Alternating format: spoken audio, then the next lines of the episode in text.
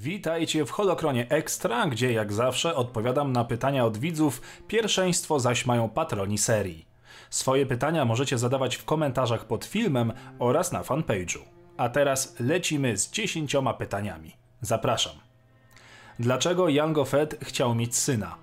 Dla wielu fanów sagi posiadanie przez Jango własnego klona jest nieco dziwnym scenariuszowym zagraniem, ale przyjmują ten fakt bez mrugnięcia okiem. Jednak przecież musiała być jakaś motywacja kierująca postacią Jango. Odpowiedzi dostarcza nam serial Mandalorianin, a konkretniej odcinek pod tytułem Tragedia, w której znajdujemy potwierdzenie, iż Boba jest należytym spadkobiercą pancerza, co czyni go prawdziwym Mando. Jango, podobnie jak Dean, był znajdą pozbawioną dziedzictwa. Chciał więc zmienić ten stan rzeczy i dlatego zdecydował się na wychowanie syna, by móc przekazać mu swoje nazwisko i nauczyć fachu. Nie było to więc zachowanie ultra narcyza, który chciał chować wersję samego siebie, ale ojcowska potrzeba zostawienia w galaktyce czegoś po sobie. I jak widać, udało się. Kto zabił największą ilość Jedi? Morderców zakonu Jedi nie brakowało na przestrzeni tysiącleci.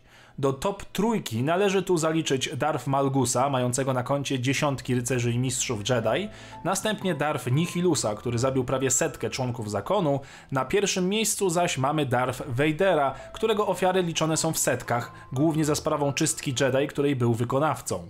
Dostęp do informacji zdobytych w świątyni na Korsent pozwolił mu sprawnie wyszukać znaczną część uciekinierów. Czy w galaktyce Gwiezdnych Wojen był internet? Tak, a przynajmniej jego odmiana w postaci holonetu.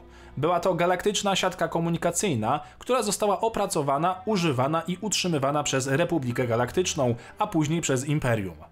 Holonet był niemal natychmiastową siecią komunikacyjną zleconą przez Senat Galaktyczny w celu zapewnienia swobodnego przepływu komunikacji hologramowej i wymiany informacji między światami członków. Znacznie przyspieszył komunikację galaktyczną, która wcześniej zależała od bardziej okrężnych transmisji lub przekaźników podprzestrzennych.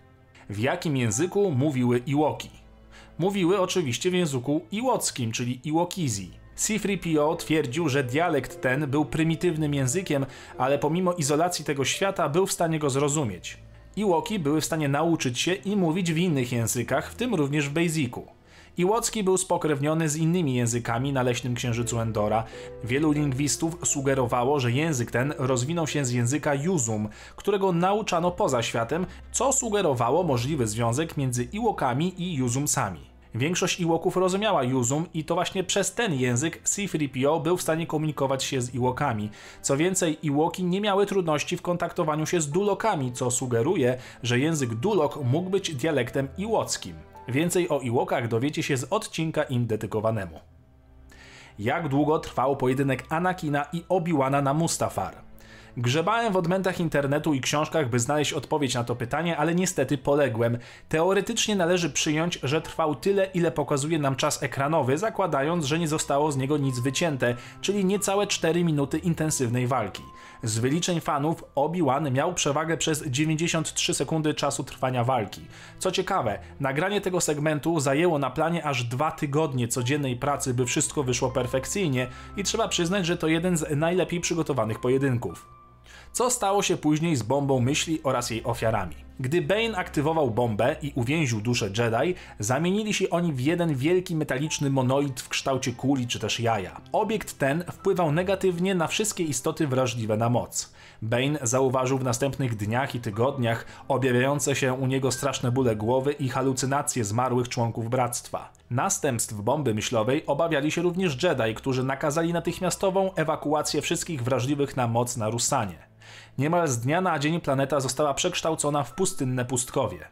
Nieodwracalne szkody wyrządzone biosferze planety przez bombę myślową wprowadziły coroczne zjawisko śniegu w kolejnych latach, zmianę, która doprowadziła do wyginięcia wielu domowych zwierząt planety. Uwolnienie tak potężnej energii w połączeniu ze złamanymi duchami tych uwięzionych w pustce bomby zamieniło punkt zerowy eksplozji w ogniwo mocy, zrównoważone między jasną i ciemną stroną.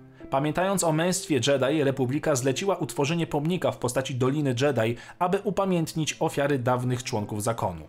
Ocalali na planecie tubylcy, którzy przeżyli bombę myślową, pozostali na swojej ojczystej planecie i doznali znoju, będącego konsekwencją zniszczonego ekosystemu planetarnego. Rusan został opuszczony przez Republikę w następnych latach, a planeta wraz z Nexusem Mocy, którym była Dolina Jedi, została zapomniana, a ich lokalizacje zostały prawie utracone z powodu przemieszczania się pobliskich mgławic.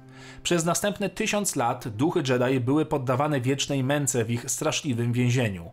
W piątym roku, po roku zerowym, wrażliwy na moc agent Sojuszu Rebeliantów o imieniu Kyle Katarn dowiedział się o współrzędnych Doliny i odebrał kontrolę z rąk Mrocznego Jedi, inkwizytora imieniem Jarek. Konfrontacja, która doprowadziła do śmierci tego ostatniego, sprawiła również, że uwięzione dusze zostały uwolnione i zaznały spokoju. Czy C-3PO zabił kogoś, będąc przez chwilę droidem bojowym?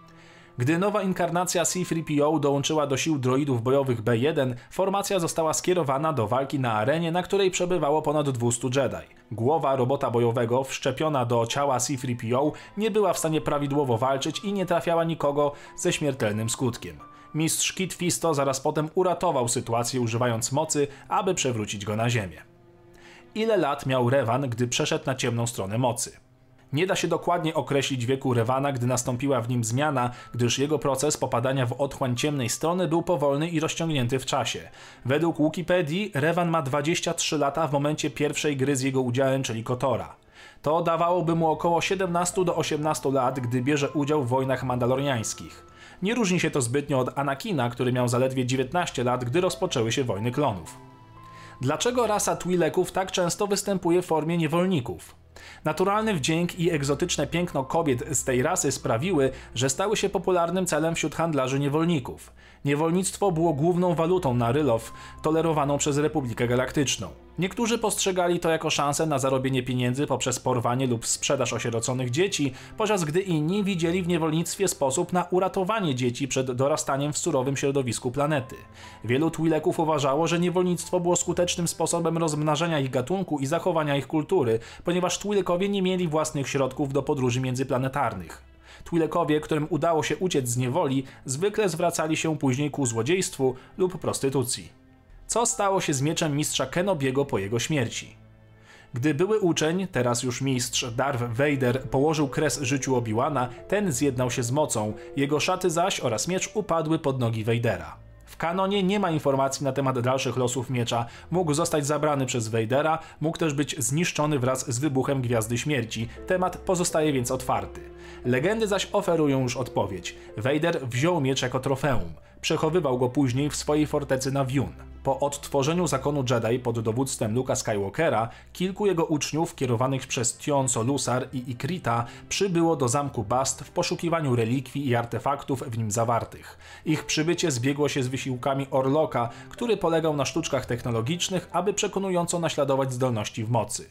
Orlok starał się ukraść miecz oraz pewien holokron, ale ostatecznie poległ, a artefakty trafiły w ręce uczniów. Miecza przez chwilę używał nawet Anakin Solo. Ostatecznie rękojeść Obi-Wana została zwrócona do Praxeum Jedi. To wszystko na dzisiaj. Dajcie znać, o czym zrobić kolejne odcinki oraz zadawajcie swoje pytania. Pamiętajcie, że patroni serii mają pierwszeństwo, więc może warto zostać jednym z nich. Wbijajcie na Discorda i niech moc pytań oraz wiedzy zawsze będzie z wami.